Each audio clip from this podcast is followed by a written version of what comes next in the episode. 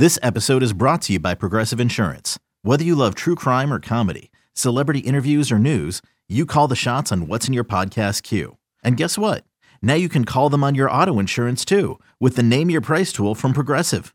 It works just the way it sounds. You tell Progressive how much you want to pay for car insurance, and they'll show you coverage options that fit your budget. Get your quote today at progressive.com to join the over 28 million drivers who trust Progressive. Progressive Casualty Insurance Company and Affiliates. Price and coverage match limited by state law.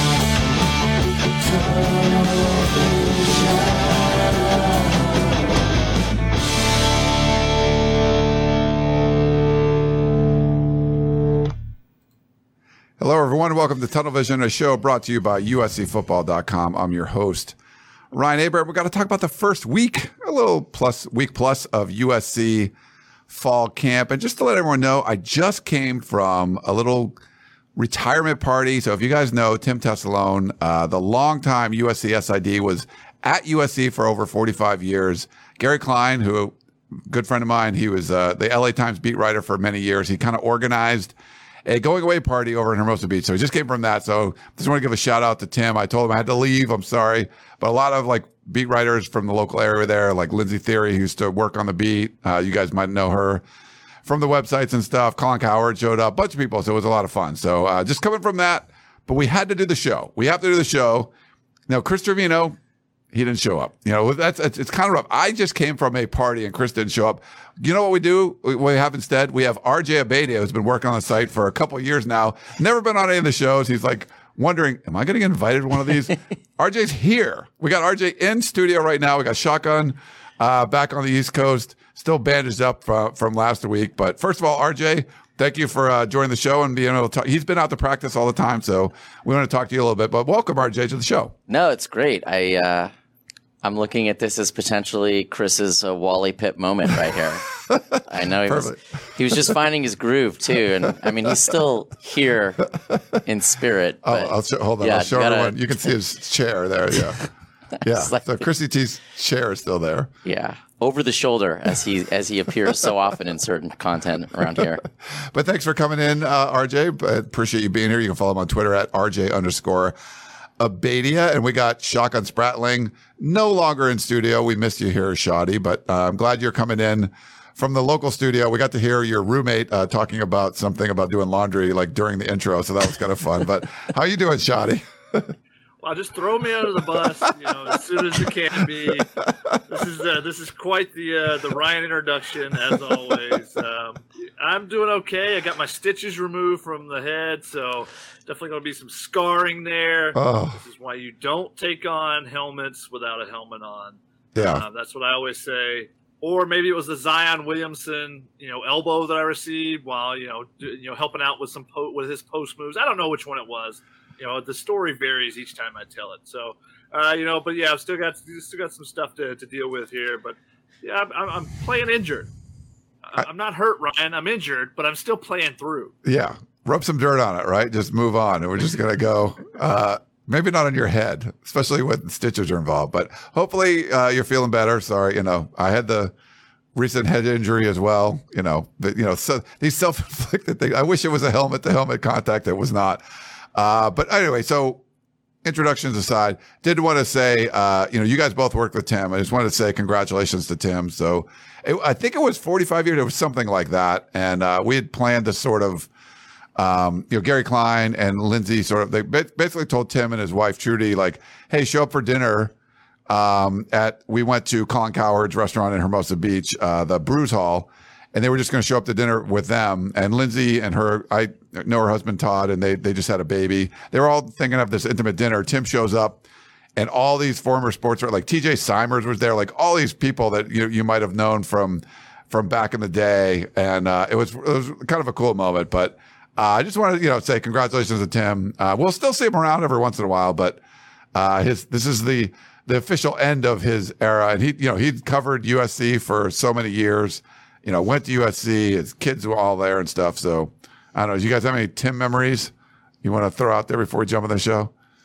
I mean, the first thing is that now we get to be excited when we see Tim, other than me like trying to turn and go the other way because I'm probably doing something trying to cross that line just a little bit too far and, you know, getting, uh, you know, the death stare or something. So, yes. uh, you know, it's, it's fun. And, and it, uh, congratulations to Tim on, you know, such a, a, a storied career at USC. And, you know, he's so much fun to pick his brain because of so what USC football he has seen in that time that he has been at USC. There's so many great memories there. And uh, you know, when you get him one on one, you get to hear some of the, the stories that aren't on the record, and you know some of the stories of, of guys, and, and find out a little bit more about them, the guys you grew up watching, the guys that you know were you know at the, at USC at the same time I was at USC. Those type of things, and you know, hearing the backstory on some of those is really fun. Yeah, yeah. I mean, I I guess I have the unique perspective of being able to say, as a opposing media member. He was also excellent and very good. And I, I think it's weird, right? Because we just had the passing of Vin Scully. And, you know, in a way, Tim Tessalone maybe not was the voice of USC, but like Shotgun said, he's like the encyclopedia of USC. He's seen everything, knows everyone. And to have someone like that who um, is both good at their job, but also friendly and amiable and at least you know until you cross them, according to Shotgun. But um, no, I mean I, I, was always treated right by him, and you guys know there's a huge difference in in your experience doing this kind of job when you have someone who's good in his position and someone who's not. So very grateful for the limited exposure I had uh, dealing with him. Yeah, so if you don't know, RJ covered Stanford for for years and stuff too. So he's uh, he's been on the Stanford beat for a while, but he was an LA guy, Dodgers guy, and uh, we end up hiring him on a couple years ago uh, yeah, so shout out to Tim. Thanks uh, for all the members. Yeah, if you needed something like, hey, Tim, uh, there was this guy in like 1985 that was like, can I get a photo of him for something? And he'd be like, oh, yeah, okay, here's who you go. Here's who you talk to. Like he was an encyclopedia of all that stuff.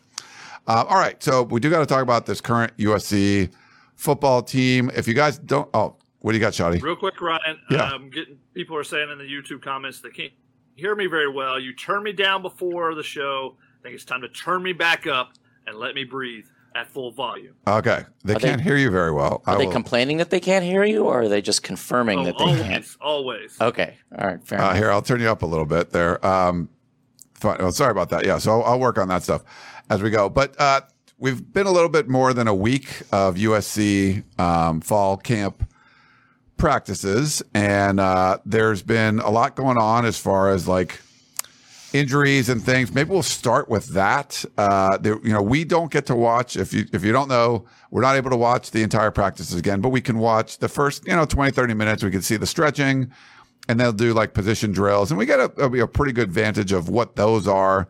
When it gets competitive, we don't get to see uh, that anymore. But you know, we've been able to put up a bunch of good footage of you know, there's we just put up some highlights from the Coliseum, guys catching passes and things like that. You can see all that. We'll keep putting up more footage and photos and and and things like that. Uh, but it's been, you know, it's limited, but it's still I think you can kind of get a feel for what these guys look like. Uh, it's a lot better than not seeing any of the practice at all, but it would be great to see one on ones and, and some of those kind of battles. But you do walk in and you can see who's on the, the rehab island and which guys aren't dressed and, and things like that. Uh, RJ, do you want to give like a kind of an update on what's going on on the injury situation? Well, I mean, obviously, the last practice we were at was Friday. They're scrimmaging right now, so that that's the timeliness of this. But basically, I think the two the two big names would be Shane Lee and Korey Foreman. And Korey Foreman spent most of the week not even on the premises, not even in sight, and he showed up on Friday's practice, um, not a participant, not you know in pads or anything like that, but he's back. And Lincoln Riley did address it directly at the end of at the end of Friday, saying that he expected Korey Foreman to be back um, pretty soon. And then Shane Lee had an interesting week because in our three practices, he kind of alternated. He was around on Monday, if I'm not mistaken, and then the middle practice that we observed, the last Coliseum practice, I think he wasn't. And oh no, it's the other way around. He wasn't practicing Monday. He was back on a Wednesday, and then we saw him walking through that kind of back tunnel entrance area or that back gate um, with all the rest of the non-participants. So he's been kind of up and down, but you know, to hear Lincoln Riley talk about it, none of this stuff is super concerning past Jude Wolfe at this point. Uh, all right. Thank you for that one, RJ. Uh, was there any? I think that was about. Well, quick the, update on Jude Wolfe. Uh, Jude Wolfe, we had seen him, you know, you guys had seen him in the boot. Uh, he was in a cart later in the week. Um, and Lincoln Riley confirmed he's going to be having surgery. Through sources, Chris Trevino was able to, to pinpoint that injury as a broken foot. Uh, that he's going to probably miss, sounds like around half the season. And, you know, granted, with a broken foot, it's okay. Once you can get back, then how long does it take you to get back in football shape?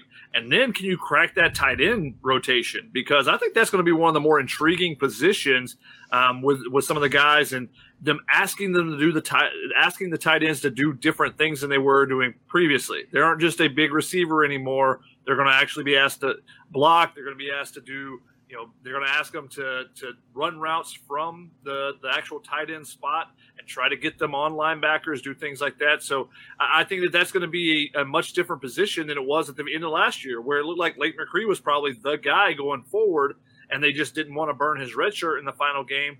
Well, now Erik Krommenhoek being gone, who steps up and takes over that starting role?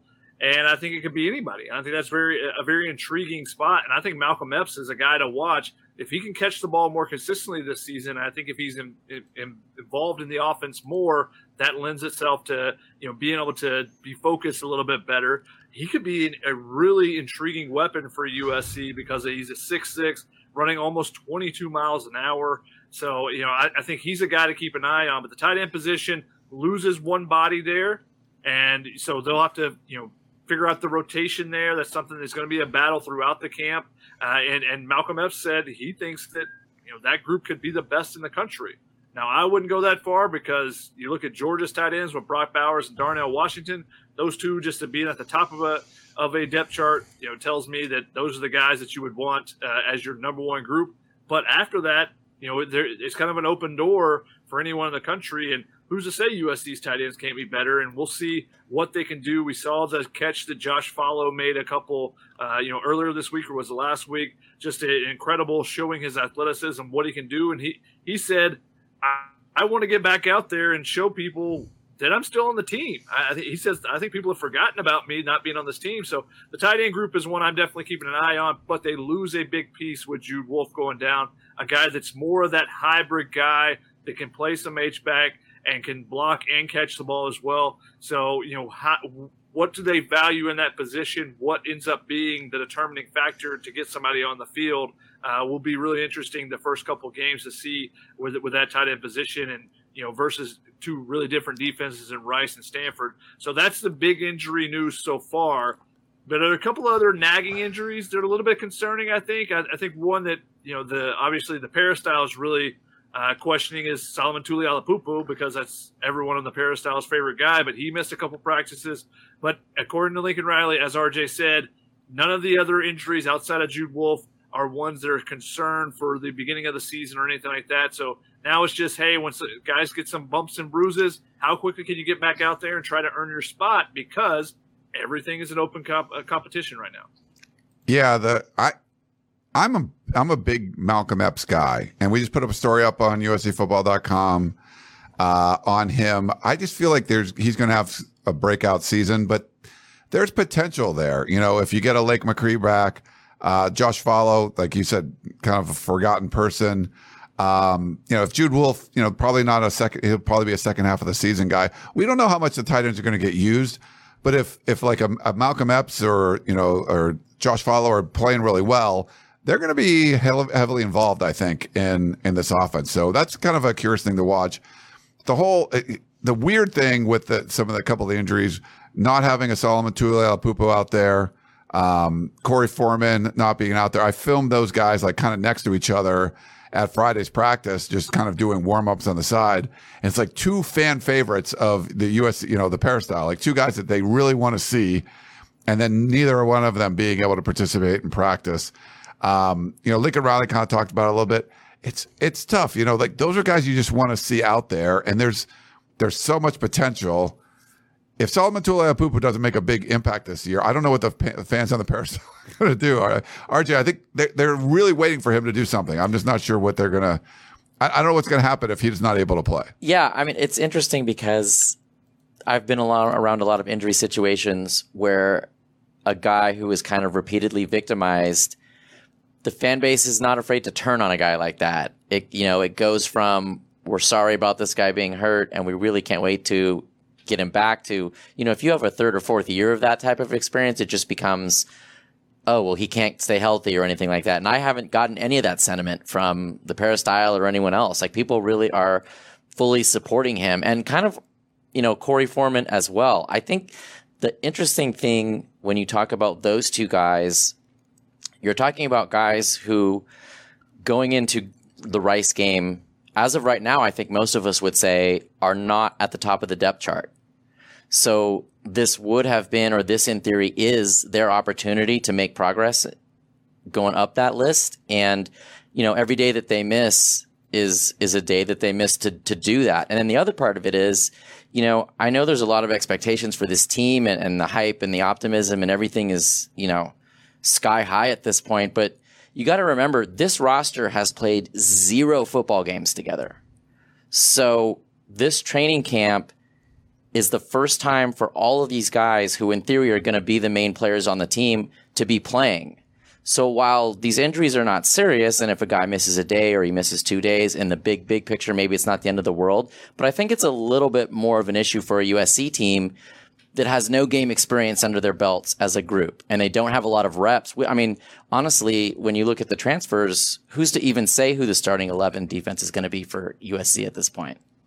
So I think it's I think it's a little bit of a bigger issue than it would be in a, in a normal situation, but ultimately the fact that these guys are going to be coming back and they're being held out in caution, you know, preemptively is probably going to serve USC well as the season goes on.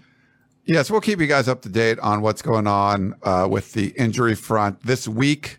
We'll be able to go to practice on Tuesday, Thursday, and Saturday, I believe, to check things out. Offensive players, defensive players, and then, um, you know, only Lincoln Riley on Saturday. Tonight, they're supposed to be having a scrimmage that we are not uh, allowed to be at. So they're back in the Coliseum. I didn't think they were going to go back to the Coliseum. They did uh, like they, they did the first practice at Howard Jones, and then four, I believe it was four practices in a row. We got to go to a couple of them uh, over at the Coliseum, and they're doing a scrimmage there tonight. So Lincoln Riley kind of talked about that last time we talked to him, which was I think was on uh, Friday. But um, Shadi, anything else from fall camp sort of standing out to you that uh, that you've seen that's kind of caught your eye or anything? I mean, the first thing is the first Saturday scrimmage is one of the best practices the entire year when they were open to the media. So I'm very disappointed, especially with it being under the lights at the Coliseum. Uh, what what I believe is the case. So I'm just disappointed not being there because that's when you see okay who's actually put in that work, where are people lined up as far as on the depth chart and stuff? You get your first real feel of it, and just not to have that information, I'm I'm a little antsy right now. I'm not seeing that. Um, but I, I, think the biggest thing is, you know, there's we've had some questions about physicality and you know the injuries. I'm not that concerned about the injuries right now. Uh, I think the biggest thing is, you know, what we've taken away and what I've said a couple times so far is, and it continues every time you hear the players talk, is that everyone seems to be bought in everyone seems to be going towards the same goal and everyone is saying all the right things and saying the things that make you think wow maybe the culture is actually there rather than just being something that's said. You know it sounds like and you know listening to the sound bites and again this is usc putting it out there it's the usc propaganda what they're putting out on social media but the sound bites of lincoln riley talking to the team that are accompanying some of the social media all the right things are being said right now. Again you know the the famous Mike Tyson quote. You know, everybody has a plan until they're punched in the face. But I think that you're seeing that this team may actually be together, and with the collection of talent they have, if they are together, this could be a unique and special group this season. Obviously, and I think RJ pointed out a great point. We have no clue who the starting eleven on the defense is going to be. We may know four or five, You know, would have some guesses on a couple more, but you know, it, it's it's going to be interesting when they first line up against Rice. Who's taking that field first, and then how long are you out there? Are you are you a full time starter? Are you in a rotation? You know, how is it? All those things I'm you know super interested to see when I chart that first game. Just how the breakdown of the play the, the playing time goes, and then how that kind of changes week two, week three as USC you know goes to Stanford and then you know has another you know bye game in Fresno State, but with a difficult uh, opponent there. I, I think that it's going to just be really fascinating to see how this team plays the first couple of weeks of the season. But it seems like so far, so far, so good, and you know everything that you could ask for as far as the coaching staff and having everybody on the same page, things that you would be concerned about in a first year, especially with so many new players coming in, they seem to be on top of everything. You know, they've all the small details, and you know, the, Chris has mentioned multiple of these in the in the uh, ghost notes each day, but small details and how they're being addressed, uh, whether it be the tackling, whether it be in those individual drills, those type of things, really seems like this coaching staff is on top of it and it makes you wonder what USC could have been the last you know half decade if they were on top of all those small details throughout all those years as well. Yeah, they were not on top of a lot of those details. So just a much better run organization. And man, Shotty, you just talking about your charting, that gets me excited for the season. Like I got to read Shotty's charts about who was playing, why they only had nine guys in on a PAT attempt, things like that. I love all that stuff. So I can't wait till we get back into this. Well, then Ryan, you better make sure you're a subscriber. That's VIP content. Boom. Go check it out. Uh, if you're not a subscriber to USCFootball.com, you got to get in there right now. A dollar for your first month. You can just do it. It's really easy. Just jump in there. Uh, and you get 30% off if you want to do an annual subscription. So it's a great deal. So hopefully you go check it out. If you're not already a subscriber, we had a few, uh, we had some guys in the, the chat saying smash the like button. Of course, if you're watching on our YouTube channel, youtube.com slash inside Troy, smash that like button. Just hit it once. Just make sure you hit it once. That's great. Uh, but subscribe to our channel if you haven't done it. If you're watching on Facebook, thank you guys for doing that. Hope you can like the channel. Make sure if you're on Facebook, if you want to get those notifications, I think you can opt into the live notifications. So when we go live, which will be twice a week during the season, you'll get a notice on your phone. Hey, the guys are going live and go check that out. And if you're watching on uh, Twitter as well, we do Twitter live too. So thank you for doing that. I'll be able to put, I put some comments up, up on the screen from Facebook and YouTube. And I want to put some questions up. And we do have a question from Facebook from Mike. What about the new punter? Uh, any, what do you, any of you guys want to jump in? They got a new punter wearing number 42 out there, Australian guy. He actually exists. Uh, what's his name? Aiden. What's his name? Like, we're not. Aiden Sleep Colton, right? Aiden Sleep Dalton. Dalton. Okay. Hey, Colton. I was I was close on that one. Uh, oh. I looked him up online and it was A I D E N, but then USC has him as A A D Y N. Y N. Yeah, it was like a little bit different, but uh, we've seen him in person. Chris took a picture or video of him walking out of the tunnel. He is an actual person that exists and walks the earth, breathes, eats, all those kind of things. We weren't sure about Atticus Bertram's. We never saw anything about that. And so we actually know Aiden exists. So that's cool. We don't know how his name is spelled exactly. Whoa, whoa, whoa, whoa. Ryan, have you seen his identification? Do we know this is actually him, not an impersonator, an impersonator, an imposter filling in a uniform? We don't know that for sure. We don't know. He looks like he could be from La Cañada or something. So I don't know. Maybe he's not from Australia.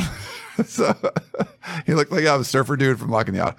Um, but they have an Australian punter. They got a guy, and he's actually on the team potential there. So yeah, I mean, I don't know. Lincoln Riley said they were going to try to fix this, and uh, or you know, they had some sort of plan in place. So let's look like the plan.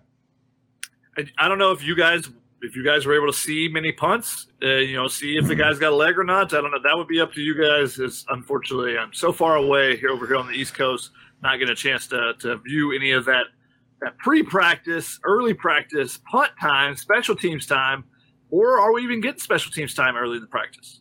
Yeah, there's a little bit of return stuff, uh, but I don't think they're really trying to like punt or kick or anything. So we don't get to see any of that more. But I feel like so apparently it was a little issue getting his visa from Australia. So he flew to like London, was there for a week, and then came to the United States. So it was kind of a you know it wasn't the the, the most it wasn't like a complete A to B kind of thing to get here. Um, so I'm, I'm guessing this week we're going to see, well, we won't be able to see, but there'll be a little more from him. We can ask Lincoln Riley how he's doing uh, in practice because we don't get really watch that stuff anymore. I guess we could kind of sit outside and just watch and see how punts, how high they go or something. But because that's something that's above the fence, you could kind of see that. Um, yeah. Any thoughts, RJ? I mean, it's a zero sum game, right? and and as much as we've gained, and as much as we think USC's gaining by what they're doing in practice, I will say last year, I've never seen a program more committed to special teams uh, allocation in terms of practice time, and I think pretty clearly that's gone down a little bit to say the least. Um, I will say that I had been told that they were and are very happy with the job that Will Rose has been doing. So I don't necessarily know. I, I mean, we'll see what uh, what Sleep Dalton. What a great name to just say. Uh, we'll see how much of a competition it ends up being and how it's going. But I think, um, yeah, I mean, it seems like there hasn't been as much of a, in terms of quantity, time on special teams as as last year. But Will Rose did say when he talked this past week that there was a lot more specialization in terms of the attention that each of the specialists were getting, that he was getting kind of one on one specific punting instruction. The long snapper was getting specialized long snapping instruction, um, which I think is a step forward and a step in the right direction. And nobody likes to talk about special teams. No one gets excited about it, but you know, it, it's a cliche that's a cliche for a reason. And I think all I think both of you can definitely think of games where USC USC special teams put a serious crimp on on their attempts to win. Yeah, I just think back to the Texas game where it was yeah. god awful um, at Texas, where a lot of things didn't go well that game, but special teams was especially uh, porous in that game. Uh, one thing about Aiden Sleep Dalton, he is I don't know if this is that if he's a cousin or a younger brother but he is related to Michael Sleep Dalton. I don't know if any of y'all remember that name. He he punted at Arizona State and then eventually grad transferred to I believe Iowa. Um, and you know he averaged I think it was I'm looking up his stats here. He averaged 41.7 yards uh, his final season at Arizona State. So you know at least some genetics that will, will, carry that should carry over. That you know he at least knows what he does, he's doing. It's not like he's coming over here completely fresh. There is someone in the family where he can you know at least reach out to and probably talk to and say you know get get some pointers on just making that transition from Australia, being a pro kick guy. You know, just like Ben Griffiths was a pro kick guy.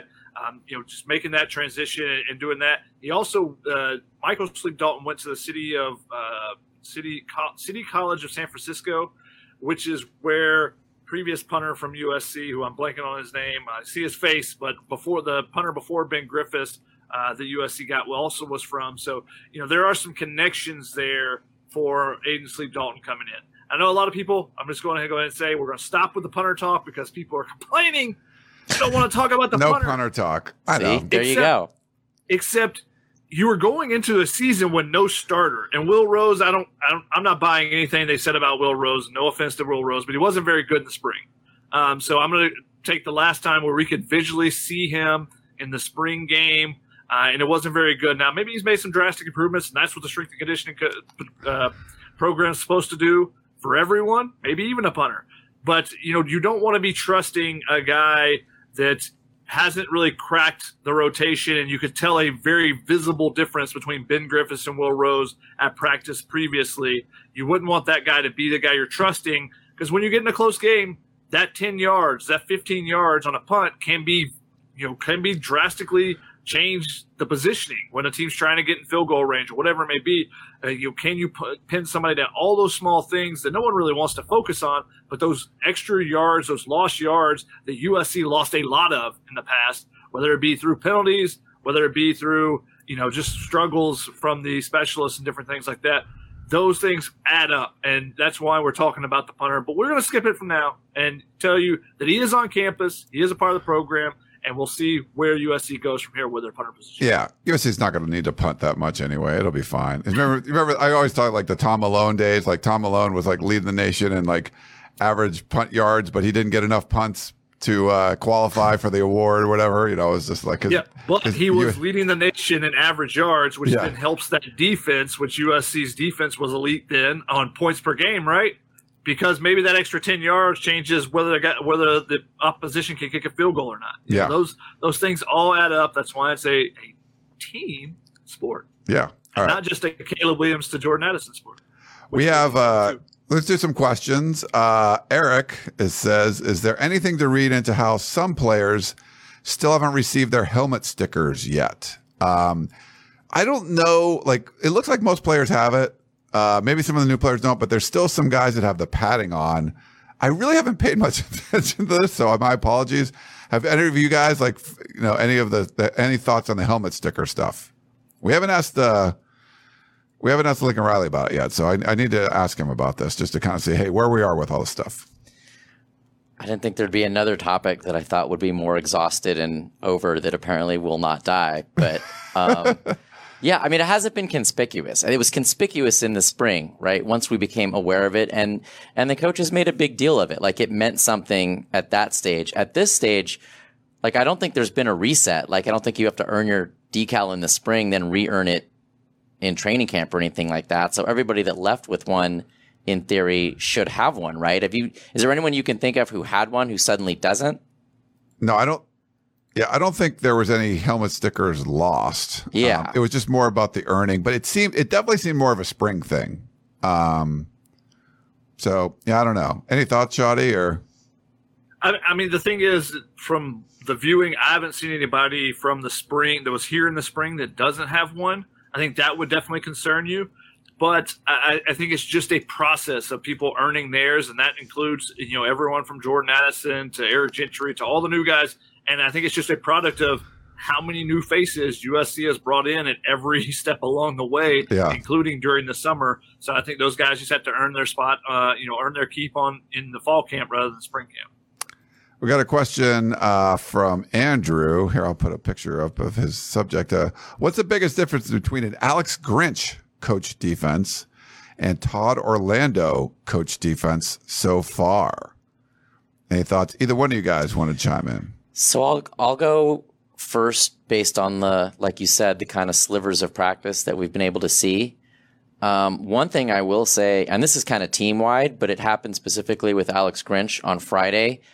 Um, little things are not little things, and when something gets messed up in a drill, or if there's a bad single rep in a drill, it does not go uncommented on. It does not go unaddressed, and there's accountability.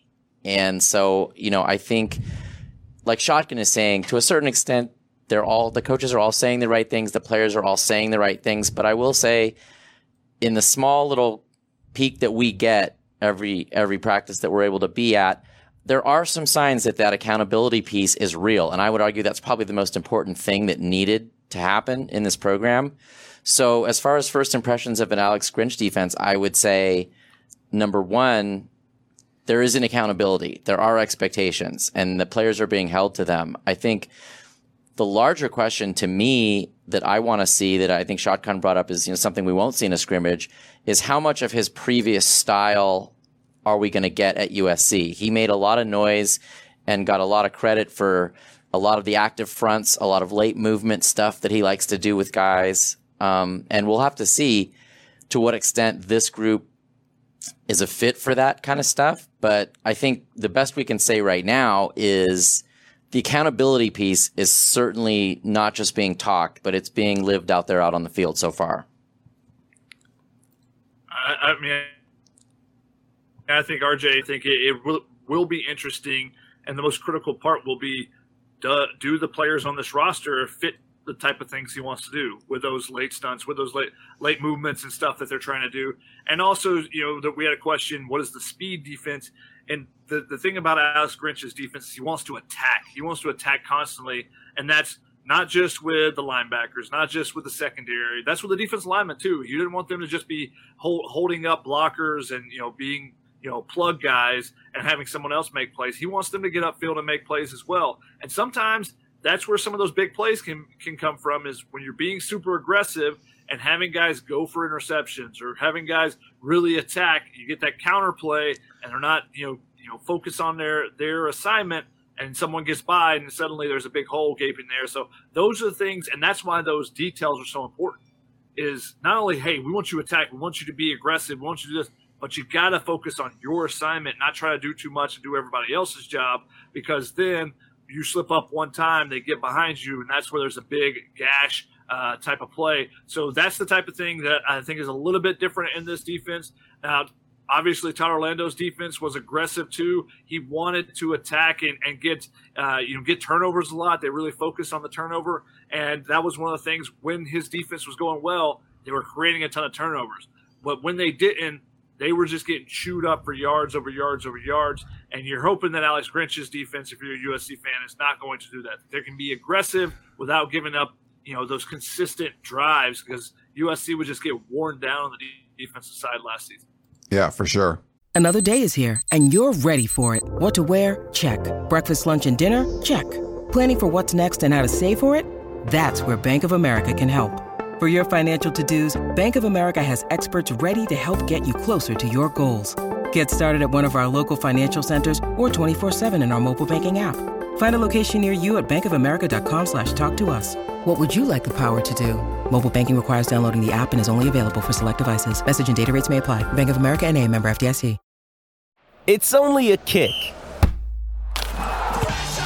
A jump. A block. It's only a serve. It's only a tackle. A run. It's only for the fans. After all, it's only pressure. You got this. Adidas. Um, all right, we got another question. It's a Facebook question from Mike. Do you think uh, he means Raleek could be another Reggie Bush? And let me put a picture up of him from the Coliseum practice. He's wearing number 14, which is kind of a weird um, number. I know RJ, you got to see him out there uh, a little bit. Looked pretty smooth to me. What what were your initial thoughts? Well, I think in maybe the most unfortunate one and a half seconds of our, our camera footage so far of training camp, I know your camera was pointed in the other direction as he pulled in a really, really impressive one handed over the shoulder catch um, during warmups, and it just looked effortless. It didn't, there was no struggle or strain. And in watching him very briefly, I think that's kind of the theme. Like, I think he moves freely out there, he moves easily out there, and nothing looks difficult. Now, obviously, we're not seeing him try to do the difficult stuff, you know, such as running between the tackles in an 11 on 11 situation. So we kind of have to wait on that. And it's such an extreme form of the question. Like, is he going to be Reggie Bush? Like, he could not be Reggie Bush and still be quite good. So, you know, I, I think, I think what we've seen of him is worth liking. I think that's the best thing to say, say so far. And, and and I think he's going to play a role. I think there are going to be maybe not a specialized package, or maybe there will be, but I think they're going to find a way to put the ball in his hands at least five times a game to start because I just think, why wouldn't you? You know? Yeah. Could be like an Adoree Jackson kind of package or something. And, uh, I, I think I remember asking like Kiel McDonald about how they're going to use him and he wouldn't answer. And we're probably going to see him more of a, you know, kind of a slot guy in the beginning but he definitely looks like a special talent. They're not very deep at, at running back. So even if you love like Travis Dye and, and Austin Jones and Darwin Barlow, like, like Shotgun always says, like a couple of guys are probably gonna get hurt. So he might be, you might start him off with a slot, but he could be between the tackle guy, like with, you know, within a couple games, who knows? Look, Raleek Brown is not going to be Reggie Bush. Let's just start there. Okay. Reggie Bush is, is, is his own person, his own category. And Raleek Brown is going to do different things than Reggie Bush. He's going to be in the slot more. He's going to be actually a wide receiver that plays some running back. He's going to be a running back that plays wide receiver. And yeah, I think he's got that electricity, though.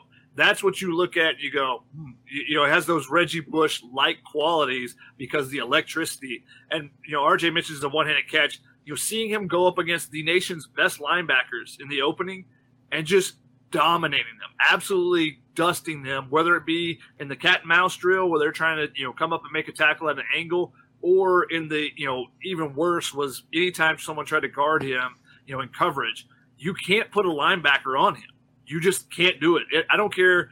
You name any linebacker that is in college right now, I will take Raleek Brown over them immediately. He is just so dynamic, and when he's in the slot, there's so much space to work with that he is going to be a weapon. And I think that the quote that I would go back to is Josh Falo talking about, you know, what what happens in Riley's offense. He said, "Hey, if you take care of your business, you know, off the field as well as on the field, if you're a baller, he's going to get the ball to you." And Raleek Brown is a baller. So I expect him to make some, you know, some electric plays. Now, is he going to be anything close to Reggie Bush? I don't know. I don't know if he'll be that. Can he have that potential? Yes, I think he does. I think he has the potential to be and not be Reggie Bush, not have the same highlights, but have some electric highlights, and potentially a couple years down the road be in you know some conversations about New York City. Nice. Um, by the way, we're almost to 500 live viewers on our just on our YouTube channel alone. We got to like push through Chris numbers with RJ here. So make sure tell your friends, jump on here, get an extra couple streams. Like it, it, will be like Chris will just be a little hurt a little bit if uh, like oh RJ came out and we got like record numbers of people watching. But no, but thanks everyone for watching live. We appreciate it. And if you're watching on uh, on any of the replays, we appreciate that as well. Let me pull up another question for you guys. Another uh, Facebook question uh, from Brandon. Uh, how has been show? Uh, who I think he means who has been showing leadership qualities, and who do you think will be the team captains? Either one of you guys want to jump in? I mean, I think the obvious answers are Caleb Williams and Shane Lee are going to be, you know, your your top two captains. Um, you know, from the offense and defense, they were at media day. Everyone has mentioned their names over and over. Um, after that, that's where it gets more interesting, I think. You know, do you go? Is it one of the offensive linemen? Is it Brett Neilon or Andrew Voorhees or Justin Dedich have been there for four, five, six years? You know, a lot of people have talked about how Justin Dedich has really stepped up and, and been a leader this offseason. So I think the you know if you're if you're kind of looking at it and hey, there's going to be one more on offense, one more on defense, uh, and not a punter, not a punter like last year. Uh, no offense to Bryn Griffiths, but we're not going to have any punters be captains. But if you're looking at one more on offense, one more on defense, you know, the my guesses would be an offensive lineman, and then potentially either Mekhi Blackmon or you know someone like Tuli Tuipulotu. Even though I don't know that Tuli's necessarily the most vocal guy, but a lot of people look at him because he can make plays and because he does everything right and is one of the the coach's favorites. Uh, every coaching staff he's been a part of, um, that, that maybe he's a guy. I think Nick Figueroa is also in there. You know, there's a, there's a lot of options on the defensive side. There's kind of a lot open as well. Um, so you know, it, will be interesting to see how they kind of come up with it. USC had a punter as their captain last year. Is it? They went four and eight.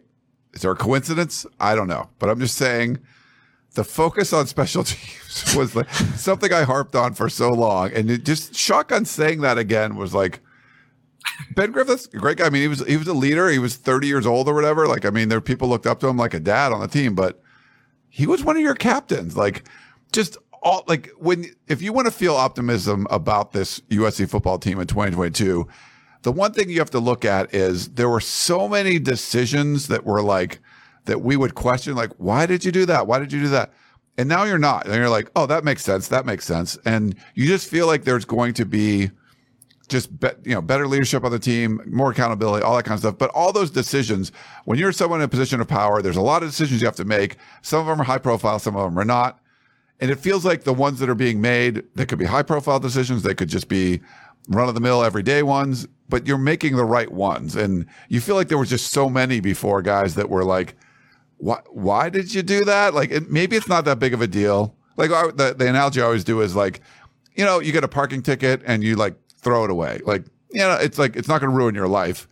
You do it 10 times and then you come walk outside and there's a boot on your car. You're like, all those little decisions that you made, like that added up to now your life is, you know, things are bad. And now you have to like go, you know, you your car got, your car got towed or whatever it is. Um, just all those decisions. It's, it's just one of those other things when you look back, you're like, oh yeah, they did that. Like, why did they do that? I don't know. Sorry, my little tangent that, there. I think the biggest thing that it tells you about that team that there was a punter, not that there's anything wrong with Ben Griffiths. And again, like you said, he's an older guy. A lot of people looked up to him. He was really respected in the locker room.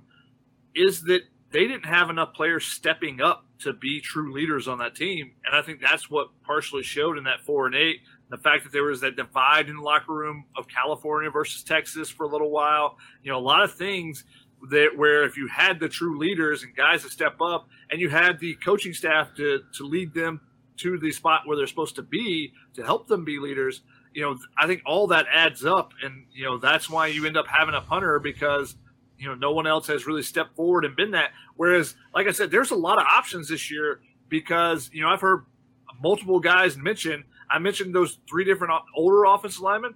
I've heard a lot of positive things about Courtland Ford as a leader as well. So, you know, I, I think it's very interesting, you know, hearing multiple people say, "Oh, this guy's really stepped up as a leader this year."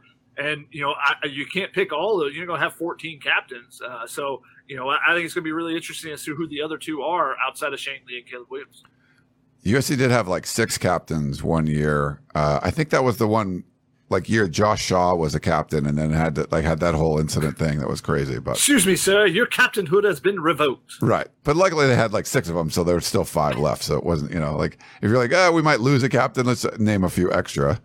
Um, we have a question from uh, Najee. Looks like who do you guys think will start at the linebacker spots? What what do you got, RJ? We'll go go you first.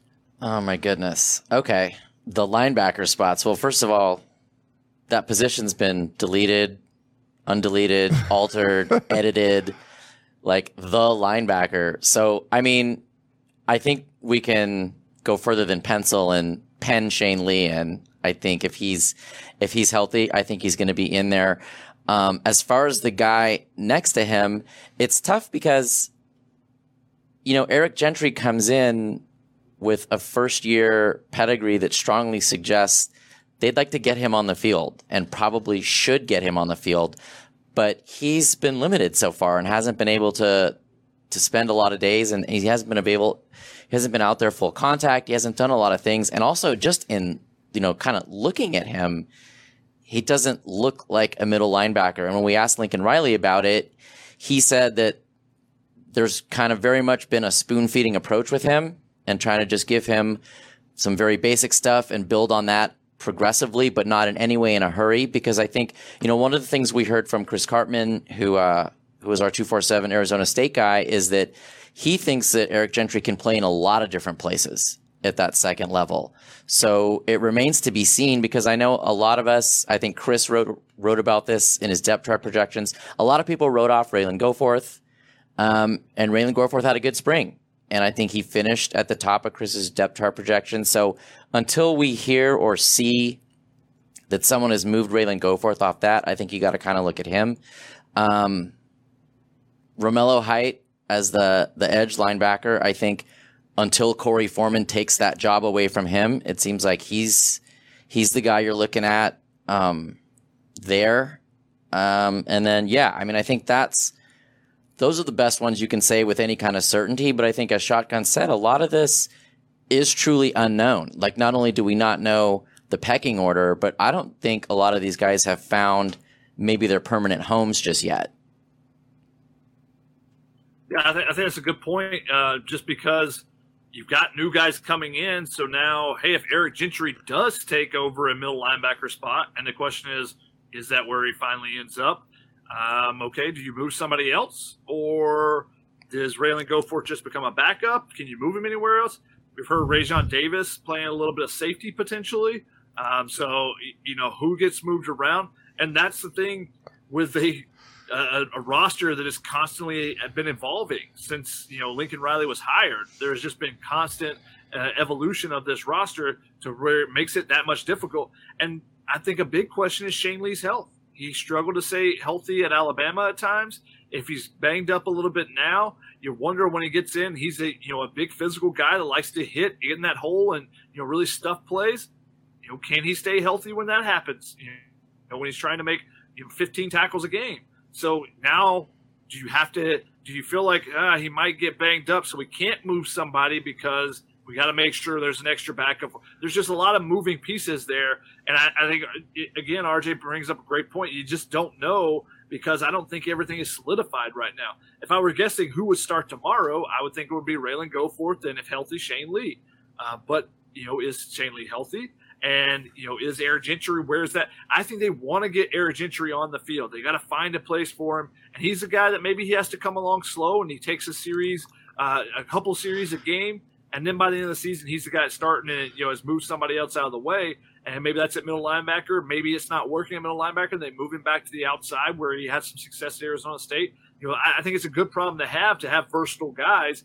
But when everything is evolving and you got moving pieces, it's also you know a, a little bit of a hassle to figure out where are we going to place everybody and what's the best spot for everyone, so that you don't have Drake Jackson dropping into coverage too many times a game, or you don't have something else, you know, a player out of position. And I know a lot of people bring up Drake Jackson, bring up Sua Cravens, but you know, you also don't talk about Dion Bailey getting moved to linebacker, and suddenly that was a really good move. Sometimes coaches try out some experiments. Sometimes it works. Sometimes they don't. You just don't want to be your best athletic defenders not be, being out of position and not being able to make plays. All right, let's go to our next question. This is a YouTube one from Alex. In regards to Stay Doubted and Boulevard LLC, who owns these companies? Are they for-profit companies? Or are they not-for-profit? Um, so you know, Stay Doubted. I think the Michael Jones, I believe, is the CEO of that. I don't know all about the. You know, we've had them on our podcast, so you can kind of listen to sort of what they had to say. And Boulevard is the uh, the USC kind of wing of that. Um, you know, Spencer Harris is is a part of that. Uh, they're not they're for profit companies. They're not um, they're not like uh, charitable organizations. Maybe they do it at some point. We know the new USC um, collective, the Booster Run Collective, uh, they had filed for 50C3, 501C3 status, like the charitable status kind of thing. Um, but you know, this is the one that the, the Boulevard is what USC sort of is embracing. They want, you know, when we've heard from Lincoln Riley, who wasn't, he was just more kind of middle of the road, but like Mike Bohn had kind of made it clear when he talked to the LA Times that, you know, they wanted, uh, the boosters to really support the Boulevard one, and uh, you know it, it, provides a lot of services for USC student athletes. Um, you know, with NIL deals, and you know not just that, but like representation, you know, tax advice, uh, all that kind of stuff. So um, yeah, it's it's a confusing space. Uh, I. I know there seems to be some sort of like little feud or whatever going on right now. I, I feel like everyone's going to start playing along and it's going to work out um, down the road. But uh, you guys have any thoughts on the the NIL stuff. It's it's just so weird. You know, it's only been around about a year or so, so it's all it's all kind of weird. Well, I think that's the big thing that you hit on is that anything we say now, literally by the time this gets posted or someone re-watches it like in 2 hours or 12 hours, it could literally be out of date and stale because something new could have happened. So I think you got to tread lightly. I think in the big picture sense, this is the Wild West era of it all where we don't have uniform enforcement of the rules and we don't have uniform uniform enforcement of rules, you're not going to have voluntary enforcement of rules. And so or you're not going to have rules at all to a certain extent. So I think there's going to be a lot of speculation when we talk about why did this recruit go to that school? Why did he not go to this school? What's going on with players? How are these transfer deals done? And I think you're just going to have to be comfortable with the chaos for a while because you know, Sean Nua actually said this kind of explicitly. Kind of, he was kind of worried about saying it, if you remember at media day, Ryan. But you know, he said, if if, if I were the czar, if he were the czar of the NCAA, one of the things he would be doing is be saying, let's be proactive. Why are we yeah. sitting here? watching this happen and not doing anything as if we're not the governing body in charge of it all. Right. And so I have seen no indication that the NCAA is suddenly going to get aggressive or take the initiative on this. So I think the chaos and the confusion is going to go on a little bit longer. And it's just something you're going to kind of have to get used to. And, and it's just business. And Lincoln Riley has talked about it that now that he's had his boots on the ground for the past few months recruiting, it matters. This stuff is coming up. This stuff is making a difference in recruiting wins and recruiting losses. Yeah. You know, and I think that's, we're just going to have to be in that uncomfortable spot in the history of this right now and the evolution of it because I don't see anyone taking charge of it at this point. Yeah. Real quick, I just want to point out, look down below. Uh, Kings fan says, RJ has good chemistry with you guys. Give him the middle chair on a regular basis. They're already kicking Chris out. Look at that, RJ. Nice job. Chris. I hope that concert uh, is good, man. Chris, they want Chris to come in and me just slide out. I think that's the, the best way to do it. oh, okay. Nice. Well, thank, thank, thanks, Kings fan. Hope you, you know, we, yeah. we have, the good thing is we have a bunch of talent here at USCFootball.com. People that do great work. So my apologies for not having RJ on any of the shows uh, earlier, but it's been fun. And go, go uh, Kings. That's the LA Kings, we're assuming, right? I think so, yeah. Okay, yeah. Definitely not go Sacramento Kings. They yeah. can just go, period, but as in leave. But yeah. Yeah. Um, Andrew had a question. pass to run ratio. I'm sorry. Did you have something, Shoddy? Are we in a rapid fire mode now, Ryan? Let's try to rapid Closer fire. to the to Yeah, the, we're- uh, moment. Yeah, we want to get out of here close on, to the top. on the NIL to, to to finish up that topic. You, RJ points out it, it could change it in two hours, but the thing with a lot of people talking about the student body right is they're not trying to be uh, you know active and be uh, you know a, a willing participant until 2023 so there's still time for usc and them to mend their borders or whatever along the way. Uh, but you know i think that tells you that things are still progressing for usc as they're trying to figure out the landscape as a whole. Yeah. Uh, Andrew wants to know about the run to pass ratio. I think it's going to be probably like a 57 43. What do you guys think? So Lincoln Riley, if you look just at last year, it was a lot closer to 50 50 than I expected it to be. But I think the asterisk of that is the when, right? Okay. Like when Oklahoma last year was trying to put points on the board, I would bet that that ratio was more two out of three passes, three out of four passes. Then you get up two or three scores And then you run the and ball. you're running the ball, so the sum total makes it look like, oh, there's some balance there. And I think there, I think there's more balance in his offense than he gets credit for. But I do think it's more about the when. And this team is going to lead with the pass. Let's just be Yeah. honest about that. And that, and that's both in quantity and quality. I think the yards and the points are going to come from the pass. But I don't think that the ratio, if Lincoln Riley has his way, it shouldn't be seriously skewed at the end of any of these games, and certainly not at the end of the season. Way to not rapid fire it, RJ. Okay, what Sorry. do you got? Shot? No, you're good. That's- I'm gonna take 52, 52 48 uh, pass to run. And you got to also factor in the fact that Caleb Williams is a running quarterback, so they're going to design some plays for him. So I, I think that adds to it, um, where you give him those options where he can roll out and take off if he needs to. All right. Uh, here's one from uh, Adler. Do you think CJ Williams gets on the two deep? I What do you mean, the fact that he's he's already getting some first team opportunities, at least early in practice, and he's getting a lot of rave reviews.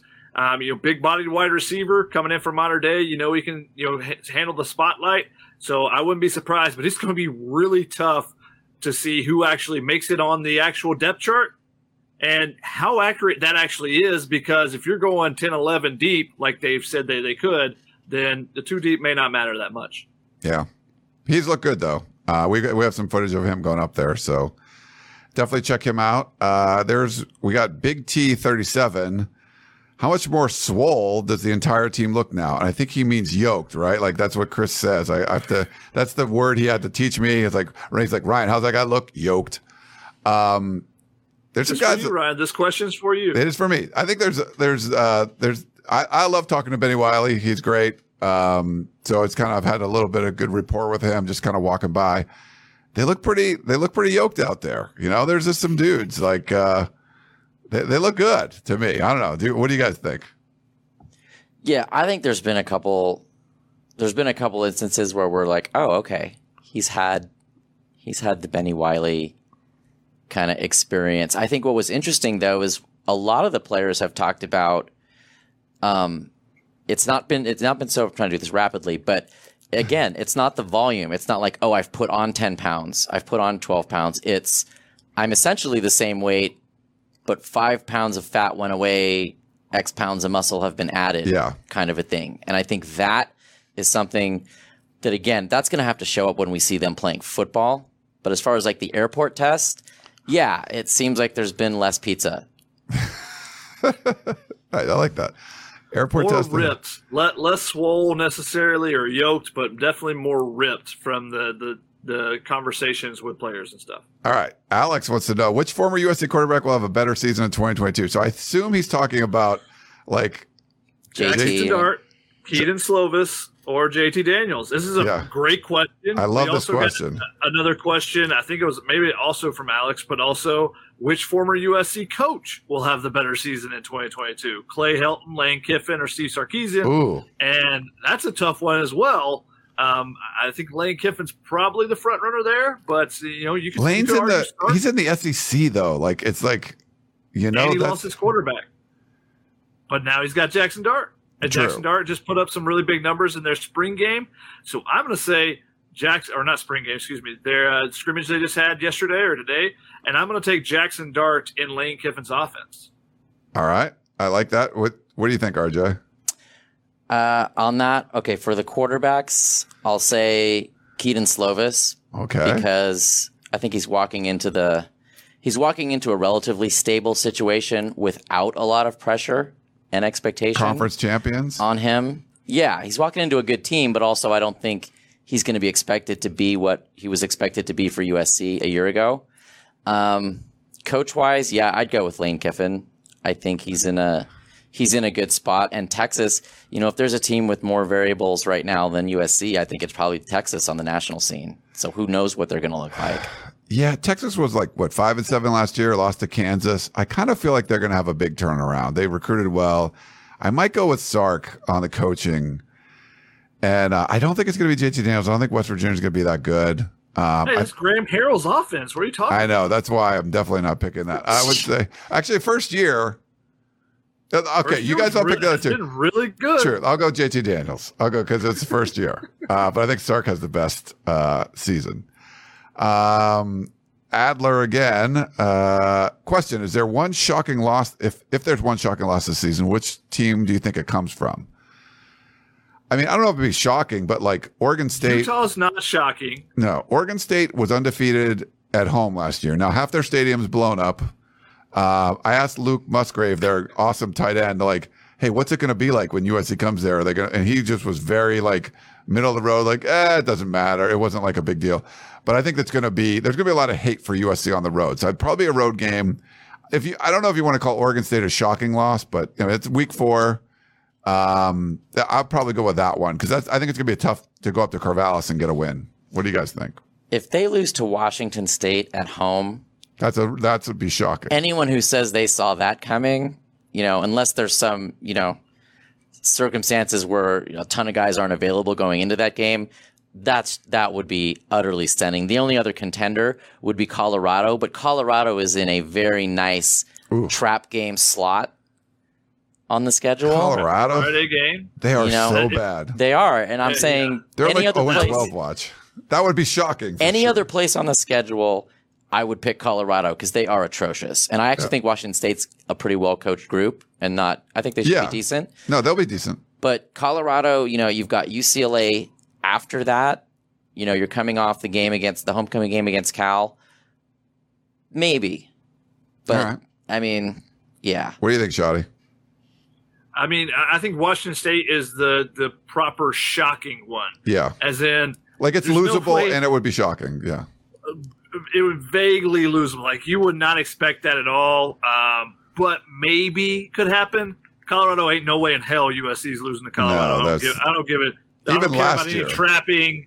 They they're they're just they were just so bad last year, and I don't think they got. and USC beat them badly last year. I was like, I was actually on like a, I think it was on a bachelor party or something that weekend. I didn't even like. I was watching the game like on my phone, like on the golf course. Like it was just, it was like, yeah, they're going to win that game. It wasn't that big of a deal. Um, but yeah, the, Washington State that was USC's best win last year uh, on the road. That was uh, Donte Williams' first game.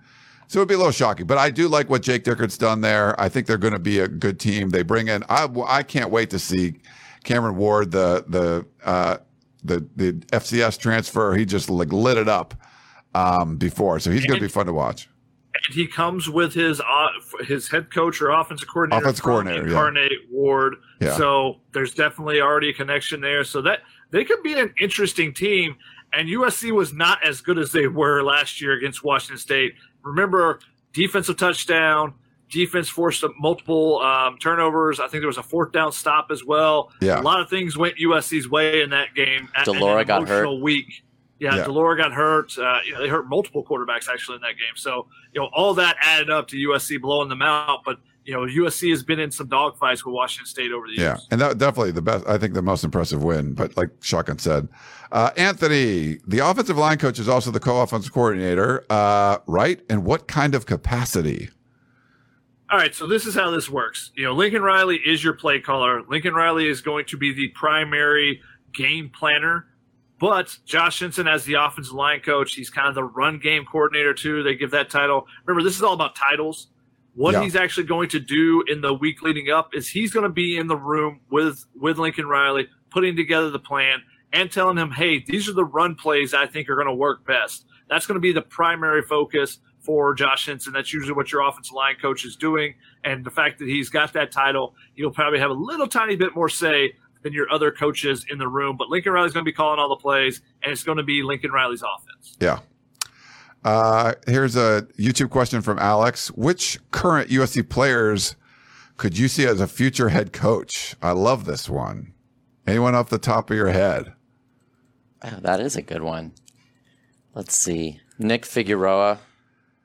Oh, that's a good one. I would. I think Nick could Nick could definitely be. I could see him as a high school, like a total Friday Night Lights type of a situation, going back to the hometown or something like that. Uh, Um, Justin Dedich or Brett Neilon, I think.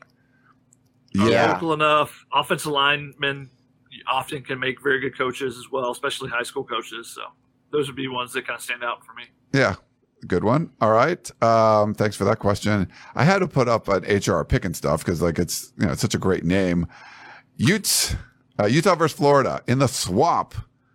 Who do you got? I got the Utes. I think they're going to go in there. Utah's like a, I mean, Florida's like a middle of the road SEC team, and Utah, I think, is legit. But Florida does have a good quarterback in Anthony Richardson. So, and they've got a lot of momentum from the offseason just with Billy Napier. And I think he's, you know, getting everybody to buy in. So, a little bit of danger there, more so than if it, you know, they were returning Dan Mullen. But I still got Utah winning that too. I think Utah's very vastly over, underrated on the, the national scale. Yeah, I think so too. Any, what do you think, RJ? I mean, big thing from last year, right? Utah, Utah in general is kind of not necessarily known for getting out of the gate really quickly. But last year, they didn't have Cameron Rising. As soon as they put him in, things like- were looking pretty good. They've got that going for them this year. Right now, I'll say they, they go in, it's going to be a close game. You're, I don't think they're just going to go in there and just run Florida, but I think they go in and get that win. Yeah. Go veteran Pack. defense. uh, They always have a good defense. They got veteran DBs now. Clark Phillips is probably going to make a play, probably get a pick six. Uh, why USC never went after him, still beyond me. Yeah, crazy. I, I think Cam Rising is going to be a stud. Like our, you know, you guys are saying, like once they put him in, it was a whole different team. Uh, from your fave Sheed, uh, Riley's Oklahoma team struggled against the Baylor's, Kansas State's, and Iowa State's in the Big 12. I don't know about struggle. They won the conference four out of five years, but whatever. Uh, which Pac 12 team resembles those teams? I mean, start with Utah, I think, with the toughness factor, uh, for sure. Um, anyone else you kind of like that you would say, ah, this is a team you could see? I got time to break down all the Big 12 games too. I mean, I have t- tough enough time watching all the Pac 12 games in between covering USC. So, uh, you know, I, I don't have a great answer on this one. I don't think. I don't think I, Yeah. I see any straight correlations there, like like you might think. Well, yeah. I mean, I don't think there's a defensive coach in the Pac 12 in the league of Dave Aranda. Right. I think what Baylor was able to do to both, you know, Oklahoma and Caleb Williams specifically is not was not duplicatable because it was more teams would have done it, right? You know, he struggled he struggled in 3 games basically that were all kind of clustered together, but I think a lot of that has to do with him being a freshman, but also there aren't that many coaches like Dave Aranda out there who can really put you in uncomfortable positions. yeah. Uh, do you have any more rapid fire ones you want to go through, or we'll do a couple more and get get us out of HR picking stuff also said, uh, is uh, does Rice get beat by more than two TDs? And the answer is hell yeah. I mean, are you kidding? Two TDs. In the first quarter, yes. What's your prediction? Let's just go with that. What's your guys' score prediction right now? Just through one week of camp, well, one full week of camp, you know, having seen what we've seen about them, and maybe this will change by the time we get to the game and make game predictions and injuries and stuff will play into that too. But what's your score prediction right now? I mean, 66-14. wow. Yeah, I think I think USC puts up a fifty burger. Uh, I don't know about sixty. That'd be pretty big, but I don't think I don't think Rice is very good. Um, so I'm going to do like a a 52-17 kind of thing. I, I'm Lincoln Riley's going to want to put up those points in the opener. I'm putting a 70 Whoa. A 70 and maybe, maybe it's at the fault of your defense gives up some points too maybe it's like 70 21 uh, 70 17 somewhere in there but I think they're going to put up a ton of points. You want to come out with a big bang in your first game. You know, not save everything like you normally would in an opener. You know, break out a trick play, maybe even you know whatever, uh, just to get the fans involved and have them excited after one game. Yeah. I mean, I don't even think it's going to take a trick play. Like, this is a Rice team that is the worst combination where you're talking about a severely limited roster that's in total turmoil, by the way. Not to self plug or anything, but, you know, in doing my little opponent primer during the season, Mike, Mike Bloomgren, who is a name with which I have some previous familiarity, um, it's not going great over there. So they're not even getting along. It's not even like a scrappy, tight knit group of underdogs. It's like, why are we here? Gotcha. kind of a situation. Yeah. And the only reason I wouldn't say 70 is that's a coaching threshold number. That's like a, you know, kind of a coach's fraternity number. Yeah. Keep it under 70 and you can kind of look the guy in the eyes and shake hands. You put it over 70 and ouch. Hey, I'm making a statement my first game. I'm here. We're gonna blow shit up, and it's gonna be we're gonna blow up the scoreboard with points, putting a 70 burger up in the first one. Nice. Uh, Hugo asks, is the physicality that is now in place a concern for player injury or better that their bodies are getting used to being physical? Better than used to getting physical. 100%. Like, you get hurt You more gotta be when you're- physical. Yeah. You got to be physical. Yes, you might get injured, but that's, you got to test yourself. And, We're, uh, we're a long way away from being worried about an overcorrection with this team Right. in terms of physicality. So yeah, err on the side of that until it becomes obvious you've gone too far and they're not even close to if you haven't gone too far in my Yeah. in my estimation. Roman, what defensive players are standing out so far? Uh, I mean, it's really hard to tell because we can't really watch a whole bunch of stuff. We Um, have to but, kind of go off the coaches, uh, you know, what we're Yeah. hearing and what some of the players are saying as well. but like Asayer Wright is someone that's been working with the ones, uh, you know, knowing that uh, Romello Height is, you know, keeping his job there where you're just like, all right, he's coming in and yeah, he got pressures. He never had a sack in college. I just think he's going to have a big year, you know, someone like that. So, uh, yeah, he's a couple of guys that would stand out that we can't see, but just from what you hear from people, it seems like those guys are going to be good. Yeah, I think in terms of stuff that we're hearing that we can't, you know, necessarily publicize explicitly, Calen Bullock. I mean, there have been, and it's not just the frequency, but like what people are saying. Like he's making plays where it's like, I didn't think there was a chance he'd make that play Yeah. or like I didn't yeah, it never even occurred to me he would make that play and there's been more than a few of those that have come up. I think he's I think he's he's a special guy that doesn't show that maybe in interview form like you don't necessarily realize he's as good as he is, but I I really think he takes a big step forward this year. Yeah, I think it was Anthony was talking to you, Shotgun, on your podcast, and he was like, they used to call him sticks, now they call him double sticks. He's he's definitely bigger, you know. Getting a little more bulk. Yeah. He came in at something like 155, 160. so there was plenty of room to improve there. Yeah. Um, and it's great to see, you know, his his personality is infectious. If you've ever been around him, uh, just covering a couple of his high school games, so it's going to be fun when he makes a play. Watch everyone else how excited they are when he makes a play. Uh, that's the type of player he is. Another guy could say it every time, but Tuli Tuli Pelotu, everyone keeps talking about Yes. all the plays that he's making as well. Kenneth Wynn asked, and I don't know how well you guys know the recruiting class, if you think of anything off the top of your head, but for each of you, of all the current committed players, who is your favorite? And, you know, there's some great options here. I mean, Tackett Curtis, the linebacker, that's a, some fun film to watch. But I, being a former wide receiver, I can't help but going with a wide receiver. Makai Lemon and Zachariah Branch, both those guys are just so much fun to watch. Both of them do it in kind of different ways. Makai Lemon is like another Amon-Ra St. Brown, and Amon-Ra St. Brown was so fun to watch because how technically sound he was on everything. So those are my my co choices there. I don't know if you guys have anybody. I mean, Zachariah Branch, like I just I went out to Bishop Gorman to talk with him for a little while and his you know his brother and uh, yeah, I he's he's great. I think he's awesome. I mean, there's a lot of great options, like you said, but he would be my favorite. RJ. I'm not going to say a favorite. I think the most important one so far is Micah Banuelos Okay. because at least he's he's a two four seven four star. I know he's a composite three star, but he does kind of break the ice on that closer to top shelf offensive lineman that they're trying to get. I know the tackles get all the attention, and those are kind of the celebrity offensive line recruits, but they have to start somewhere. And I think getting a guy as good as him, even though he's an interior guy, for the moment, I think that's the big thing. I think any noisemakers on the line of scrimmage is immediately the most important guy in the class in my mind. Cool. All right, we should probably wrap it up. You got to you want to do a couple quick ones, or what do we got? Uh, Thirty-eight oh two. Or Could you ever? Could we ever see Lincoln Riley reach out to Cale Gundy about replacing the late Dave Nichols with some more experience, coach wise, the inside receiver position? They've got Luke Huard. They're not going to reach out to someone who was just involved in something that was really weird to begin No. with. Um, after seeing the coaching staff, uh you know what the, this coaching staff is running at the beginning of the fall camp. How bad was the help regime compared to this year from last? Can we just skip on, forget about Yeah. last year? It's it's just. It's, if you see this team do really well, you're going to be like, Yeah. yeah, yeah, yeah.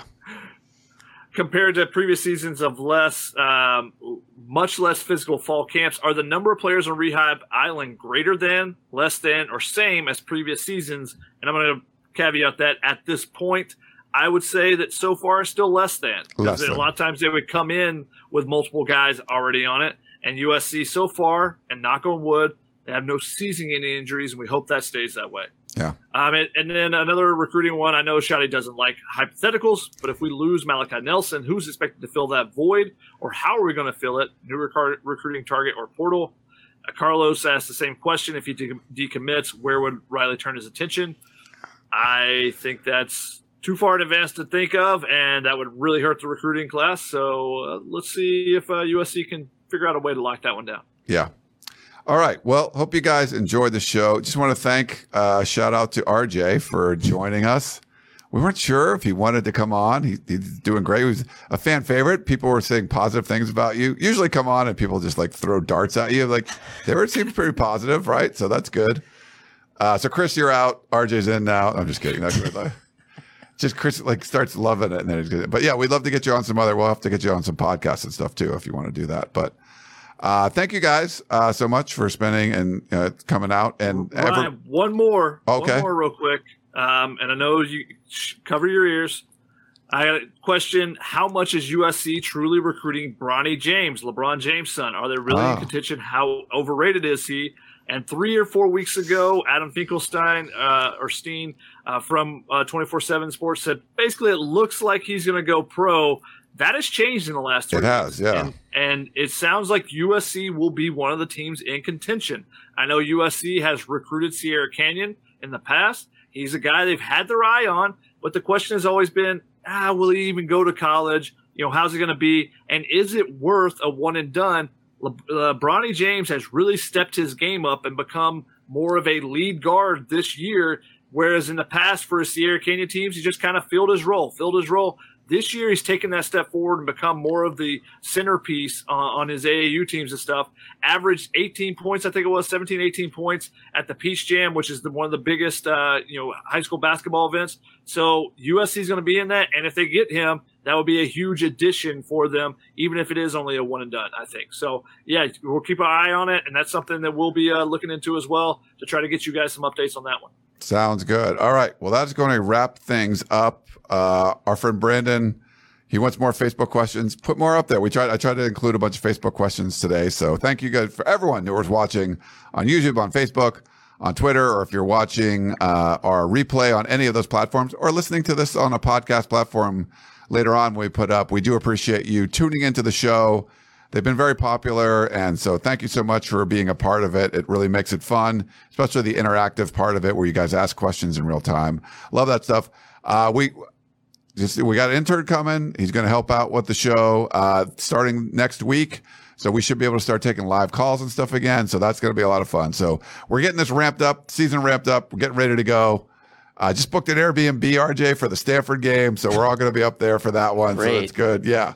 Uh, but you guys are both sleeping on the same couch. Is that cool? You, you good with that? And I go, I'm just kidding. No, but I can't. I can't be near a Stanford person. Come on. no, that's okay. Yeah. Yeah. well, Keeley called it RJ Week last week. It was more more attention than I cared to have, but I guess what matters is that we'll all be there. We will all be there for sure. But we're really excited to be ramping up for the season. Uh, so make sure you check out USCfootball.com. Tons of content going up. We're getting everything ramped up, uh, all kinds of interviews and analysis and everything. So we appreciate all of you tuning in to all of that. So for um, Shotgun Spratling, RJ right here, I am Ryan Abraham. Thanks so much for tuning in, and we will talk to you guys next time.